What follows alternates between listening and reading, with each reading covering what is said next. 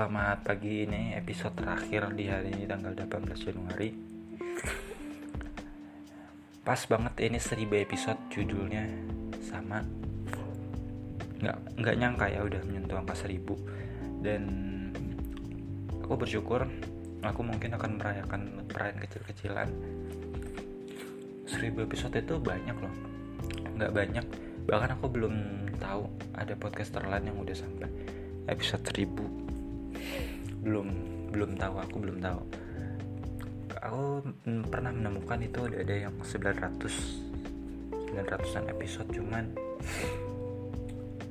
yang 1000 belum belum nemuin aku. Rata-rata tuh masih kalau yang ratus itu 200 100 300 400 semakin ke atas semakin sedikit gitu. Karena emang setiap orang kan punya kesibukan masing-masing ya jadi aku bersyukur udah melalui perjalanan 1000 episode ini dengan cukup lelah juga sih cukup capek. Semoga apa yang udah aku sampaikan bisa menginspirasi kamu siapa pun yang dengerin. Pokoknya insya Allah aku setiap hari bakal upload meskipun uh, oh ya info terbaru ya. Mulai tanggal 22 besok Januari aku tetap bakal buat podcast cuman gak aku upload di internet dulu aku keep dulu karena aku mau rehat sejenak dalam waktu yang lama dari internet, dari WA, dari dunia maya. Aku sadar aku perlu waktu, perlu jeda, mungkin berbulan-bulan. Aku butuh butuh waktu lah untuk menerima semuanya, gitu. Jadi tolong pemahamannya, pengertiannya. Karena aku juga manusia, aku nggak bisa terus-terusan berjuang di dunia yang fana ini rumit ini. Sebenarnya aku lebih suka kalau kondisi itu kondisi zaman dulu ya.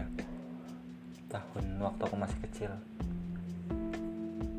Kayak dunia sosmed tuh belum ada dunia YouTube belum ada. Jadi nggak perlu teknologi untuk akses informasi itu aku nggak perlu sebenarnya. Aku cuma perlu kayak main bareng apa gitu kalau mau cari informasi di perpus baca buku itu lebih kerasa nuansa perjuangannya. Kalau sekarang terlalu mudah untuk mendapatkan informasi jadi seperti sampah informasinya. Mohon maaf ya ini karena orang tuh cenderung meremehkan jadinya kalau semuanya serba mudah didapatkan. Nggak ada rasa penghargaan sedikit pun. Contohnya kalau orang komunikasi dengan orang yang lebih tua di dunia internet media sosial itu rasa ahlaknya itu kurang baik dibandingkan kita bertemu langsung. Kalau bertemu langsung kan, kita bawa buah tangan kita ngobrol dengan baik-baik kita cerita itu itu bisa lebih enak lebih nyaman ngomongnya dibanding. Makanya aku kurang suka dengan teknologi zaman sekarang. Memang menghapus batasan jarak tapi menghapus banyak hal baik lainnya. Ya contohnya seperti etika sopan santun akhlak dan sebagainya. Kedalaman keintiman dalam berkomunikasi itu nggak ada sekarang.